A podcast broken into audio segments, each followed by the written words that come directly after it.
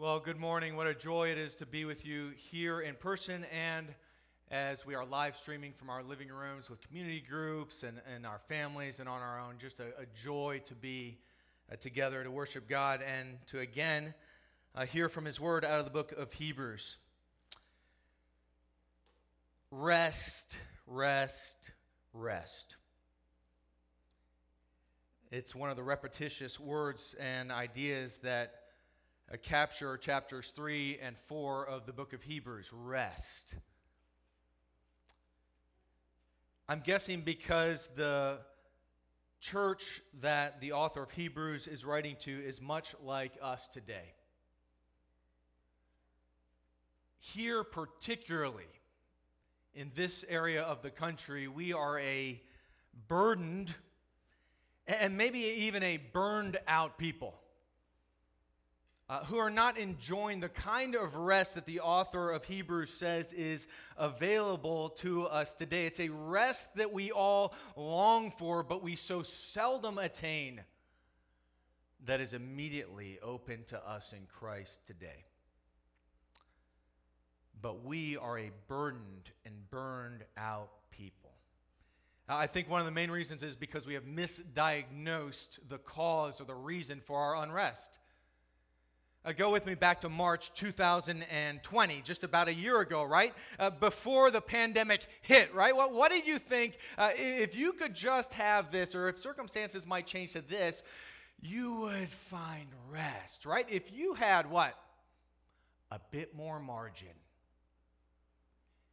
If you had a, a, a bit less to do then you or I, we, we would find rest. We would have the rest that we have longed for, uh, that we so seldom attain. If we could just kind of increase our margin and decrease the things we're doing, uh, we could stop and we could find rest. But, but didn't that happen? didn't that happen this year? And, and didn't your, your burdens maybe increase? And don't you feel a bit more burned out even today than you did back in March 2020?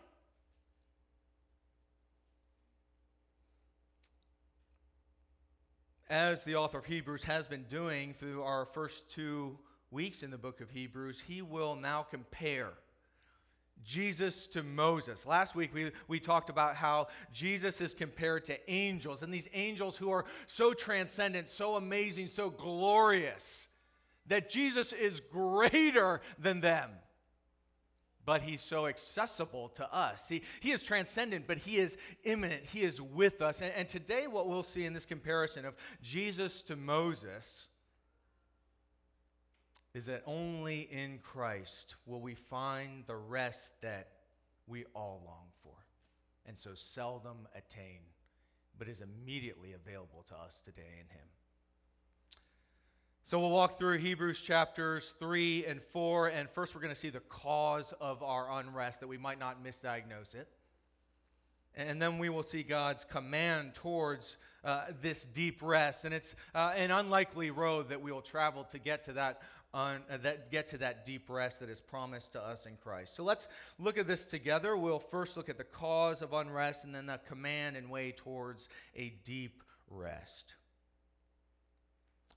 the cause of our unrest.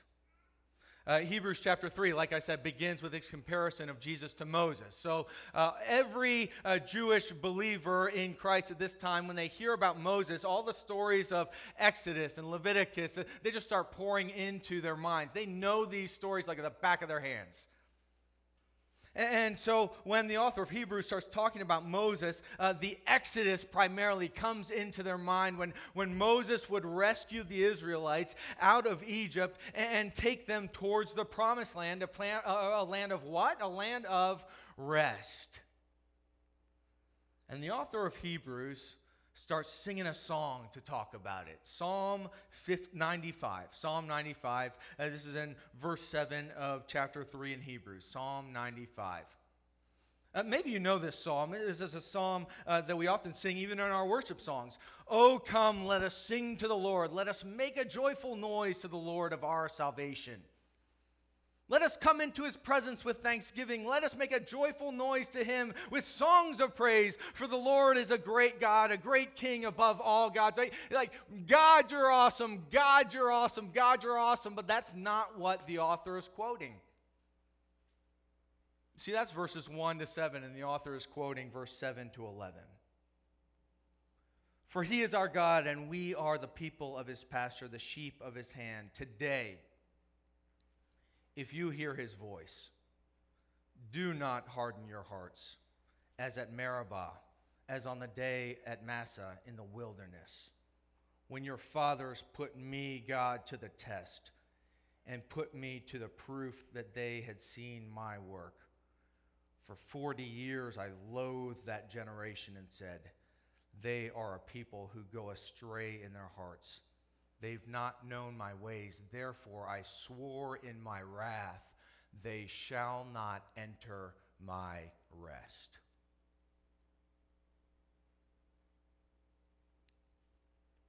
The song of the Israelites is singing on repeat. I'm a musician. I played trumpet for years and years and years. And whenever you hit that, that repeat sign on the staff, you, you, you go back uh, to either the beginning or to the previous repeat sign that locks in the repeat. And, and what happens is you hit it and you go back and you do it again. And you hit it and you go back and you do it again. And what the author of Hebrews is saying, he is, he's given this warning don't harden your hearts. Do not hear what the Lord says and refuse him, just like the Israelites kept doing over and over again. What did they keep doing over and over again? The passage captures it in these two repetitious words or ideas over and over again in chapters 3 and 4 of Hebrews evil and unbelief, disobedience, disbelief, over and over again. To the point where God looks at him and says, You shall never enter my rest. Go back with me to the book of Exodus. Exodus chapter 5. Moses and his brother Aaron have gone to the Pharaoh and they have said, uh, Pharaoh, let God's people go. And the Pharaoh responds in verse 2 But Pharaoh, who, who is the Lord that I should obey his voice and let Israel go? I do not know the Lord, and moreover, I will not let Israel go. See, the people of Israel are enslaved. God's people are enslaved in Egypt. And Moses and Aaron come to the Pharaoh and they say, Let uh, uh, our God's people go. And, and instead, the Pharaoh says, Go back to your burdens, verse 4. Send these people, God's people, back to their burdens. And then he says, and actually, let's not give them straw anymore to make bricks, right? Maybe you're familiar with the story. Let's not give them what they need to make these bricks, but instead, verse 9 of chapter 5, let heavier work be laid on the men that they might labor at it and pay no reward for lying words. God says, I will free my people and take them into a promised land of rest. And Pharaoh says, No, you won't. And then immediately, the people who are ready to line up behind Moses and Aaron and move towards rest, immediately, in fickle ways, they turn themselves away from the Lord. In verse 21, they say, The Lord look on you and judge you, Moses, because you have made a stink in the sight of Pharaoh and you have put a sword in their hand to kill us. then Moses turned to the Lord and he says, Oh, Lord, why have you done evil to this people? Why did you ever send me? Since I came to Pharaoh to speak in your name, he has done evil to the people, and you've not delivered your people at all.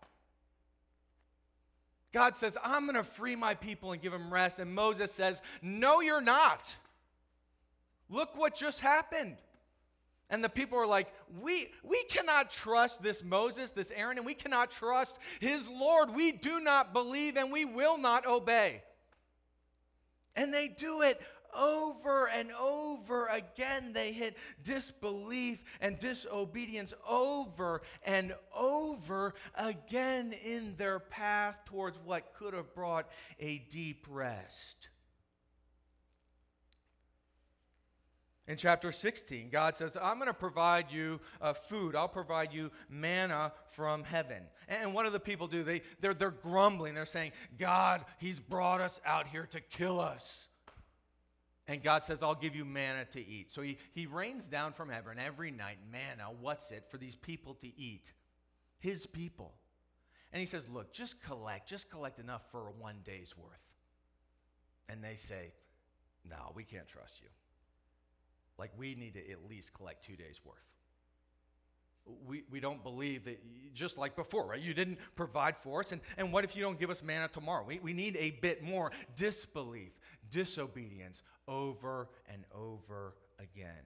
At Massah and Meribah, a place of testing and quarreling amongst each other and before the Lord, they, they test him. They, they do not believe him again. They're like, We are so thirsty. And he says, I'll provide you water to drink. And he's like, Yeah, right. And so he has Moses hit this rock and water spills out. But over and over again, the people look at their Lord and they say, We do not believe you. We hear what you say, but we will not do it. Exodus 32, one of the, the big times of, of disbelief and disobedience, repeated over and over again. Uh, Moses is up on the mountain receiving the Ten Commandments, direct commands from the Lord. The Lord is actually writing these commands with his finger on stone. One of the commands don't make for yourself an idol, don't worship anyone else but me, the Lord. Lo and behold, as Moses is coming down from the mountain, he hears singing, and the people have fashioned a golden calf to worship this idol rather than the Lord. Over and over again. Disbelief and disobedience. And Moses interacts with God after that because God says, I'm going to pour my wrath on them. They will never have my rest. And Moses begs and pleads. He's like, Please go with us. If you leave us, we will have no rest. And the Lord says, You're right. If I leave you, you will have no rest, and I, will I'll keep going with you. Disobedience and disbelief over and over again. The cause of their unrest, the cause of our unrest, is not circumstantial. It's not being in slavery or out of slavery wandering. The, the cause is not circumstantial. Uh, the author of Hebrews, over and over again, evil, unbelieving, evil, disobedience, unbelieving, over and over through chapter 3 and chapter 4 of Hebrews, says the cause of our unrest is a severe relational problem with the giver of rest. It's a severe relational problem with the giver of rest. Take care, brothers and sisters, lest there be in any of you an evil and unbelieving heart leading you to fall away from the living God. Chapter 3, verse 12 of Hebrews. Take care, brothers, sisters, lest there be in any of you an evil, unbelieving heart leading you to fall away from the living God. He repeats it over and over again. Down verse 18 of chapter 3. And to whom did God swear that they would not enter his rest? But to those who were disobedient. So we see that they were unable to enter because of their unbelief. Over and over again. Verse 6 of chapter 4 Since therefore it remains for some to enter this rest, those who formerly received the good news failed to enter this rest because of disobedience. See, in our disobedience and in our disbelief, we look at the one who might give us rest and we say, I'll find life in another place. In our disobedience, we look at the one who we are to obey and we disobey, and, there is a churning in our hearts because we have no, we know we have mistrusted, uh, we have uh, disobeyed, stepped out of line with the one who is the King of the world, King of creation, and our Father. You know what infuriates me most as a dad? when I say, hey kids, come on over, I got something I need to share with you, and, and it's often something bad. They know this. It's a, hey, it's time to clean the house. And I start talking about kind of who's responsible for what. And then one of them turns and walks away as I'm talking. That infuriates me, right? Like I'm saying, no, no, I am telling you to do this or that, and they don't care, and they walk away. It creates this relational discord between the two of us that, that permeates throughout the whole house and certainly in his or her life and my own. And if that occurs over and over again, there's a warning to heed. If we look at our Father in heaven and say, thanks, but no thanks, over and over again, uh, you say you are my security, you say you are my provision, but no thanks. I'll believe something or someone else for my security and provision. You say, do this or that. I say, no thanks. I'll do my own thing, this or that. When we do that over and over, there is a warning to heed today, if you hear his voice, the giver of rest, do not harden your hearts, as in the rebellion that we just looked at in Exodus. If you hear his voice, do not harden your hearts. Over and over again, this phrase shows up today, uh, down in verse 15. If you hear his voice, do not harden your hearts as in the rebellion.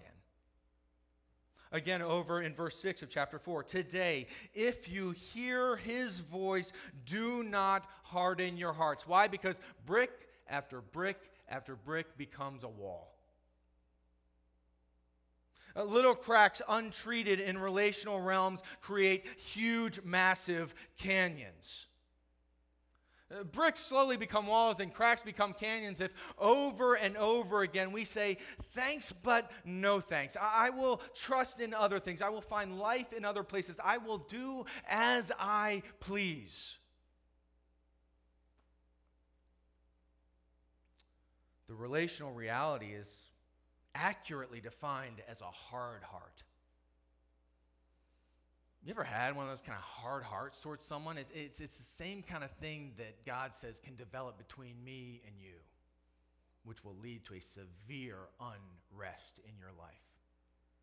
Ever had one of those hard hearts? Maybe is with your mother-in-law, right? Like uh, over and over again, you don't uh, uh, uh um, uh, find reconciliation in your conflicts, or or over and over again, uh, she says this and you do that, or you say this and she does that, and over and over again, the relational tensions grow, and brick becomes brick, becomes wall, and cracks become canyons, and one day you just say, "Forget it. I don't even want a relationship with her." Marriage after marriage, brick after brick, and crack becoming canyon over and over. You know when the heart is hard when we begin to roll our eyes at each other. It's just you being you. Forget it. A hard heart. And the Lord says, They shall not enter whose rest? My rest because there is a severe relational problem with the giver of rest, and he looks at us and he says, I swear in my wrath, you will not enter my rest then.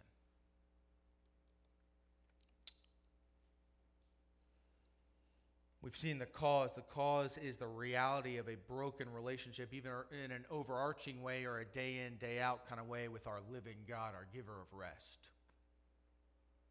And there's a warning to us that if over and over again in our disobedience, our disbelief, we keep turning our back on our God, that we will find ourselves with a hard heart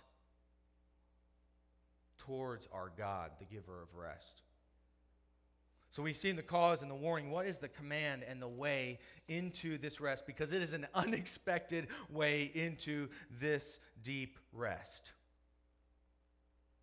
the command shows up, the key command, the principal command of the whole passage shows up in chapter 4, verse 11, uh, where the author of Hebrews says, Let us therefore.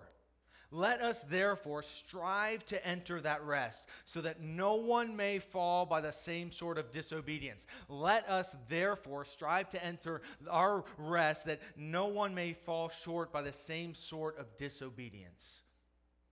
Let us therefore, right? In, in, view of what? Everything that has come before. So uh, he's going to unpack a little bit more of the context of after uh, Moses and the Exodus out of Egypt, what occurs. Uh, first, he says, because uh, everyone reading the passage through chapter 3 and on is saying, man, what do we do then?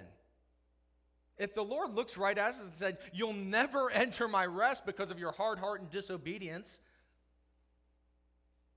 what do we do? And before he gets to this command in verse 11, he gives the context in chapter 4, verse 1. He says, Therefore, while the promise of entering his rest still stands, let us fear lest any of you should seem to have failed to reach it. He says, Hey, look, look, you can still have this rest.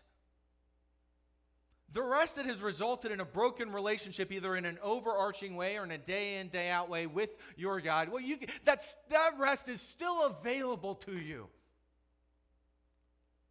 And we all say, oh, phew. Verse 4, then, he gives us kind of more clarity of what kind of rest this is. For he has somewhere spoken. I love that kind of quote of the Old Testament passage, Genesis 2 2. He says, ah, It's somewhere back there. And it's Genesis 2, uh, verse 2. God rested on the seventh day from all of his works. And he says, This rest is still available to you. It's a lot like that rest that your God had. When he rested after creation, when he made you, when he made me and he stepped back and he said, It's good. Let's enjoy it together. It's this Sabbath kind of, and the word chosen here through the passage is like the uh, focusing on the celebration of the Sabbath. It's the enjoyment of relationship with the giver of rest. It's the stepping back from our work, both our legalism and our disobedience, and saying, You can enjoy me. It's that kind of rest that you can have. And then he goes to this next piece of Joshua. So, did you hear it? He said, uh, You won't get it back here in Exodus by getting out of a certain situation. Uh, there's a rest available that's like this rest that God had, and you can enjoy it. And it's, it's way better now, he says, than the rest even offered through Joshua. Verse 8 For if Joshua had given them rest, God would not have spoken of another day later on. So then there remains this Sabbath rest for the people of God. Uh, well, every Jewish mind in this moment saying, oh, Joshua, of course. Moses didn't get the people rest because they wandered in the wilderness uh, and, and, many, the generations died and, and, and God didn't even take Moses in. But Joshua, he changed our circumstance. He got us in. He got us to where we were going to have that rest. And the author of Hebrews says, but even that wasn't enough. Why does he do this right before the command of let us therefore these things, right? Strive to enter that rest. Well, here's what he's saying. This is not a circumstance issue. This is a relational issue. You, you wanted to get out of slavery for rest, and so you did. But you wandered in your disobedience and, and disbelief over and over, lacking rest. And, and then you got into the circumstance you hoped you would get, but it still wasn't enough because it all points to a deeper, greater rest that each of us long for when we are ultimately rescued from our disobedience and our disbelief. Rest does not result from change of circumstance, but change of relationship. One of my favorite moments each morning, it happens almost every morning, I just love it. we sit around the breakfast table it's seven o'clock or ish, right? Uh, whenever everyone gets there, we try and get them all there, and we're eating cereal and and then we pull out uh, the, uh, Rowland uh, Bingham is the book we're reading right now. Uh, this missionary who started SIM. It's uh, uh, Sudan Inland Mission. It's basically this mission that brought the gospel to parts of Sudan that had never been reached. And, and Rowland Bingham led this charge, right? And so we're reading him, and, and we just read Gladys Aylward. It was really fun. This gal who just said, "I'm going to China to preach the gospel," and, and, and everyone said, "We're not sending you. We're not supporting you." She's like, "I don't care. I'm going." It was it was great and uh, we try and pick like the most gory, the most courageous missionary books to read around the table because the kids are like, this is cool, right? And we're reading it. One of my favorite moments every morning almost it happens. I'm sitting at the head of the table. Leo finishes his cereal. He scoots his chair back. Little five year old stud of a guy he is. And he he climbs up into my lap. And I hold him there while I'm reading the book. It's this just magic moment most mornings, and I'm like, this is awesome. And, and you know what? I, I, think he does this every morning because he's like, ah, I'm in my dad's arms. I'm protected, I'm cared for, I'm loved, I'm secure. And I just hold him and we read. That's the kind of deep rest that our God wants to take us into, and we do not want to walk the road that gets us there. It's why I think the author of Hebrews says, strive to enter that rest, because here's the road, and it is a gory one. Here's the road, and it is a gory one into the arms, into the lap of our God and our Savior. Verse 11 Let us therefore strive to enter that rest so that no one may fall by the same sort of disobedience. For explanation of how to get there. For the Word of God is living and active, sharper than any two edged sword, piercing to the division of soul and of spirit, of joints and of marrow, and discerning the thoughts and intentions of the heart. No creature is hidden from God's sight, but all are naked and exposed to the eyes of Him to whom we must give account.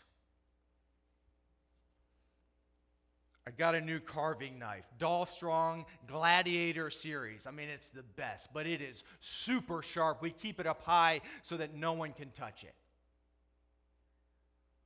See, this isn't your, your cutesy tootsy uh, sword drills. Hey, uh, who knows what's in Psalm 119.11? Oh, oh, I do. I do sword drill. No, no, no. This is the word of God, sharper than any two edged sword to pierce the division of soul and spirit, joints and marrow. This is sacrificial language from Leviticus chapter 1, 2, and 3 of saying, when you place your guilt on this guilty animal, chop him up Slice his bones and marrow as he carries the guilt of you, the people, that he might be burnt on the offering before the Lord.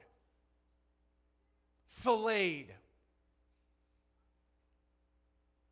The way to enter the rest of God is to first be filleted by His word, cut apart by the sword of God, that we would cling to the Savior, our God is first to sit under his scalpel and say, I have sinned, I am disobedient, where you have said, You want to be my security, you want to be my identity, you want to be my rest and my hope. I have turned other places. And every day I keep turning to other sources for rest and life. And every day when you say, Do this, I do that.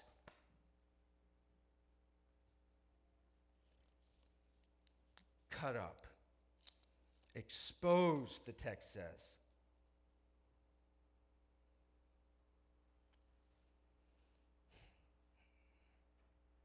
Let's heed the warning to be cut up before it is too late. Before our heart becomes so hard in disobedience and disbelief that it is too late because our hearts are so hard. Can you imagine Ravi Zacharias as he's heading towards his deathbed? Created an amazing ministry where the gospel is proclaimed and, and all these secular arguments uh, are, dismantled by this uh, amazing, uh, thoughtful, faith filled, logical approach that only Ravi could do, right? Like if you've listened to him, if you've read his readings, uh, you just say, man, this guy is blowing my mind. Like he is showing me the Lord. And somewhere down the line, there was an incremental choice of do not look lustfully at a woman. And he said, no thanks.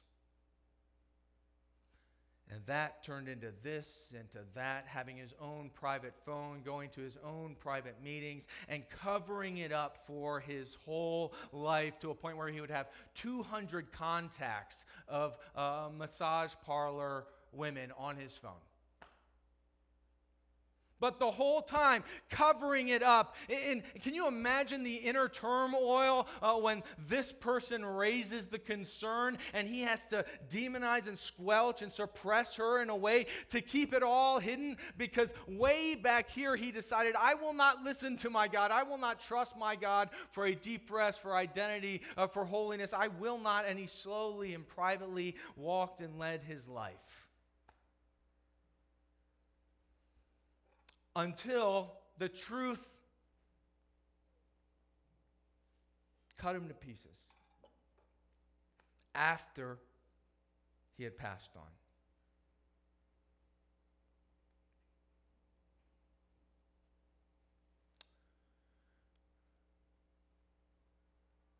You might feeling a, a bit of unrest at work. Because if you could just get kind of uh, that next promotion, man, then you'd be respected then your wife or your husband would look at you differently and say, Man, you have, you have made it. Then your coworkers would look around. Then you get to write that article everyone would read. You get to uh, share that uh, presentation that everyone would clap for. And if you could just get that, so you just cheat just a little bit here or that. And you just start to overlook your coworkers and not just overlook them, but begin to step on them. And then one, one of them creates a great idea, you steal it. And over and over again because you need need this to find that rest of soul. Would we find ourselves before the scalpel of the Lord's word way back here before it's too late?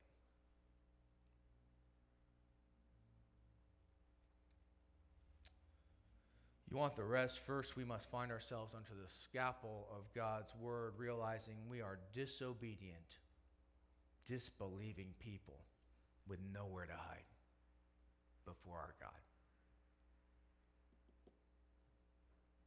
But then we say, oh my God, then what? I wanted rest, and all I feel is more turmoil, seeing the, the bulk of my sin and even these intimate areas of my life that I didn't realize sin had crept into uh, the sinews and the muscles and the bones and every aspect of who I am. Now you've laid it bare as I've sat before your word and reflected and understood that I'm not trusting you in these areas of my life where I find unrest, that, that I'm seeking uh, salvation and security in other ways, and I'm even disobeying and disbelieving you all over the place, and I find no rest. How do I have rest? Since then, since this is our situation, then, would we know we have a great high priest who's passed through the heavens, the Holy One, the Mighty One, the Perfect One, Jesus, the Son of God? Let us hold fast to our confession, what we know is true about him and what he's done. For we don't have a high priest who's unable to sympathize with our weakness but one who in every respect has been tempted as we are, yet without sin. First, we must recognize after we've been cut apart by the scalpel of God's word that we have a Savior in Christ who's walked through the heavens and has been tempted in every way as we are, yet without sin. That, that we would say, Man, He knows me. I think I have to hide this guilt, this shame, but, but he knows that temptation and he, he's all welcoming with open arms, and yet he's without sin. Yet he still wants to embrace me. He knows me and he loves me. Then let us, with confidence, draw near to the throne of grace that we might receive mercy and find grace to help in time of need. God sits on a throne, right? It is majestic, it is gold, it is brilliant, it is holy, it is powerful, but it is a throne of grace a comfy chair, a dinner chair, a, a, breakfast chair of grace that we can approach Him with confidence uh, because He knows our temptations. He has walked every one of them, yet without sin. And He, he has these open arms and is beckoning us in that we might draw near to the throne of grace, not run away, that we might come to the source of life and rest and refreshment and reconciliation. Why? Because we receive mercy and find grace. Because in mercy, he says, You will not get what you deserve. I've been cut up in your place. And by grace, he says, and you will get everything you don't deserve as a son or a daughter. You can climb into my lap.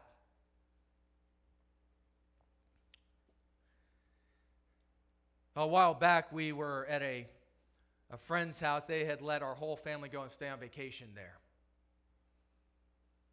And we're over here. It's breakfast time again. I'm making breakfast and I mean, it's a sweet house. And we're kind of like a, a, bull in a china shop no matter where we go, even if it's like Zava Zone, which like nothing's breakable. You know, like this is our family. There's a lot of us, and we're kind of chaotic. And, and we're over here making breakfast, and, and Leo's over here, and, and he hops on one of these rocker chairs right there. And, and I'm over here uh, making some eggs, and all of a sudden I hear, Psh! and I look over, and this lamp has been knocked off the couch uh, table and, and is shattered on the ground. And everything in this place is really nice. So my immediate reaction was, Leo! And he just curls up in that chair all alone and he starts crying.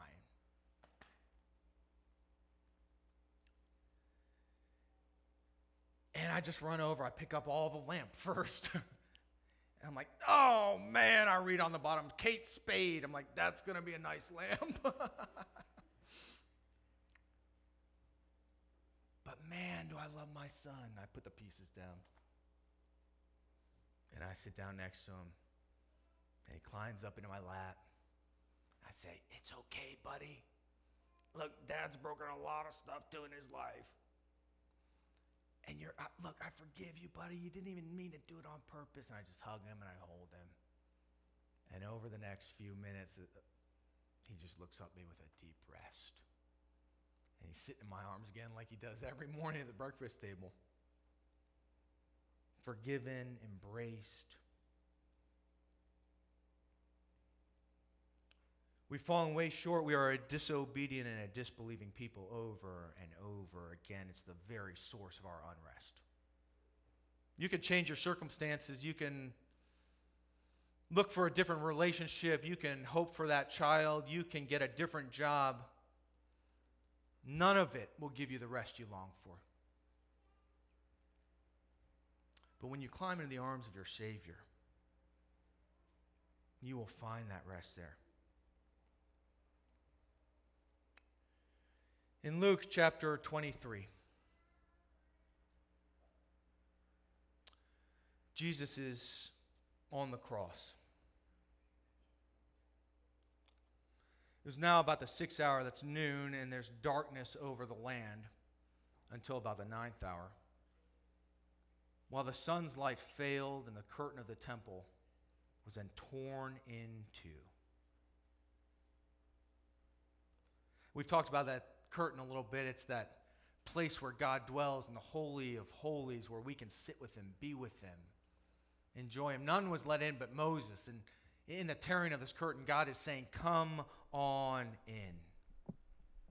And Jesus called out in a loud voice and said, Father, into your hands, into your arms, I commit my spirit. And having said this, he breathed his last. In that moment on the cross of, of our shame, our Savior was shamed and he climbed into the arms of his Father. And the centurion looks on at what had taken place and he praised God, saying, Certainly this man was innocent. yes, he was. Because in that moment, he took on our disobedience, our disbelief over and over again, that we might climb into the arms of our Father because the work of his Son on that cross. He bore our shame, he bore our disbelief, he bore our disobedience. This is the Lent season, and we are intentionally going through the book of Hebrews that we would see, man, we would see the, the warnings. And with great woe, we would say, Oh, what a sinner am I. So I'd encourage you hop on our resource page and get that roadmap and go through Hebrews with us that, that we might say, Oh man, I need a Savior. But then in Hebrews, we would say, What a mighty Savior we have. What Moses couldn't do, what angels couldn't do, our Savior has done. Rest we all long for and so seldom attain, we can have today in Him. You failed. You're not enough. You're disobedient. You, you've turned your back. I've turned my back on our God. You've done evil in his eyes. This Lent, would it be a time when you would cling with great wonder to your Savior? And would this Lent also be a time where you would tell somebody something you haven't told anybody? Would you be filleted by his word but embraced by his grace in a way you could say, I have done this, or I have not done that, or just yesterday I looked at this, or just today I thought that. Would you tell somebody today what you have not told anybody? Because of the grace of our Savior. And Would you find freedom and rest in His forgiveness?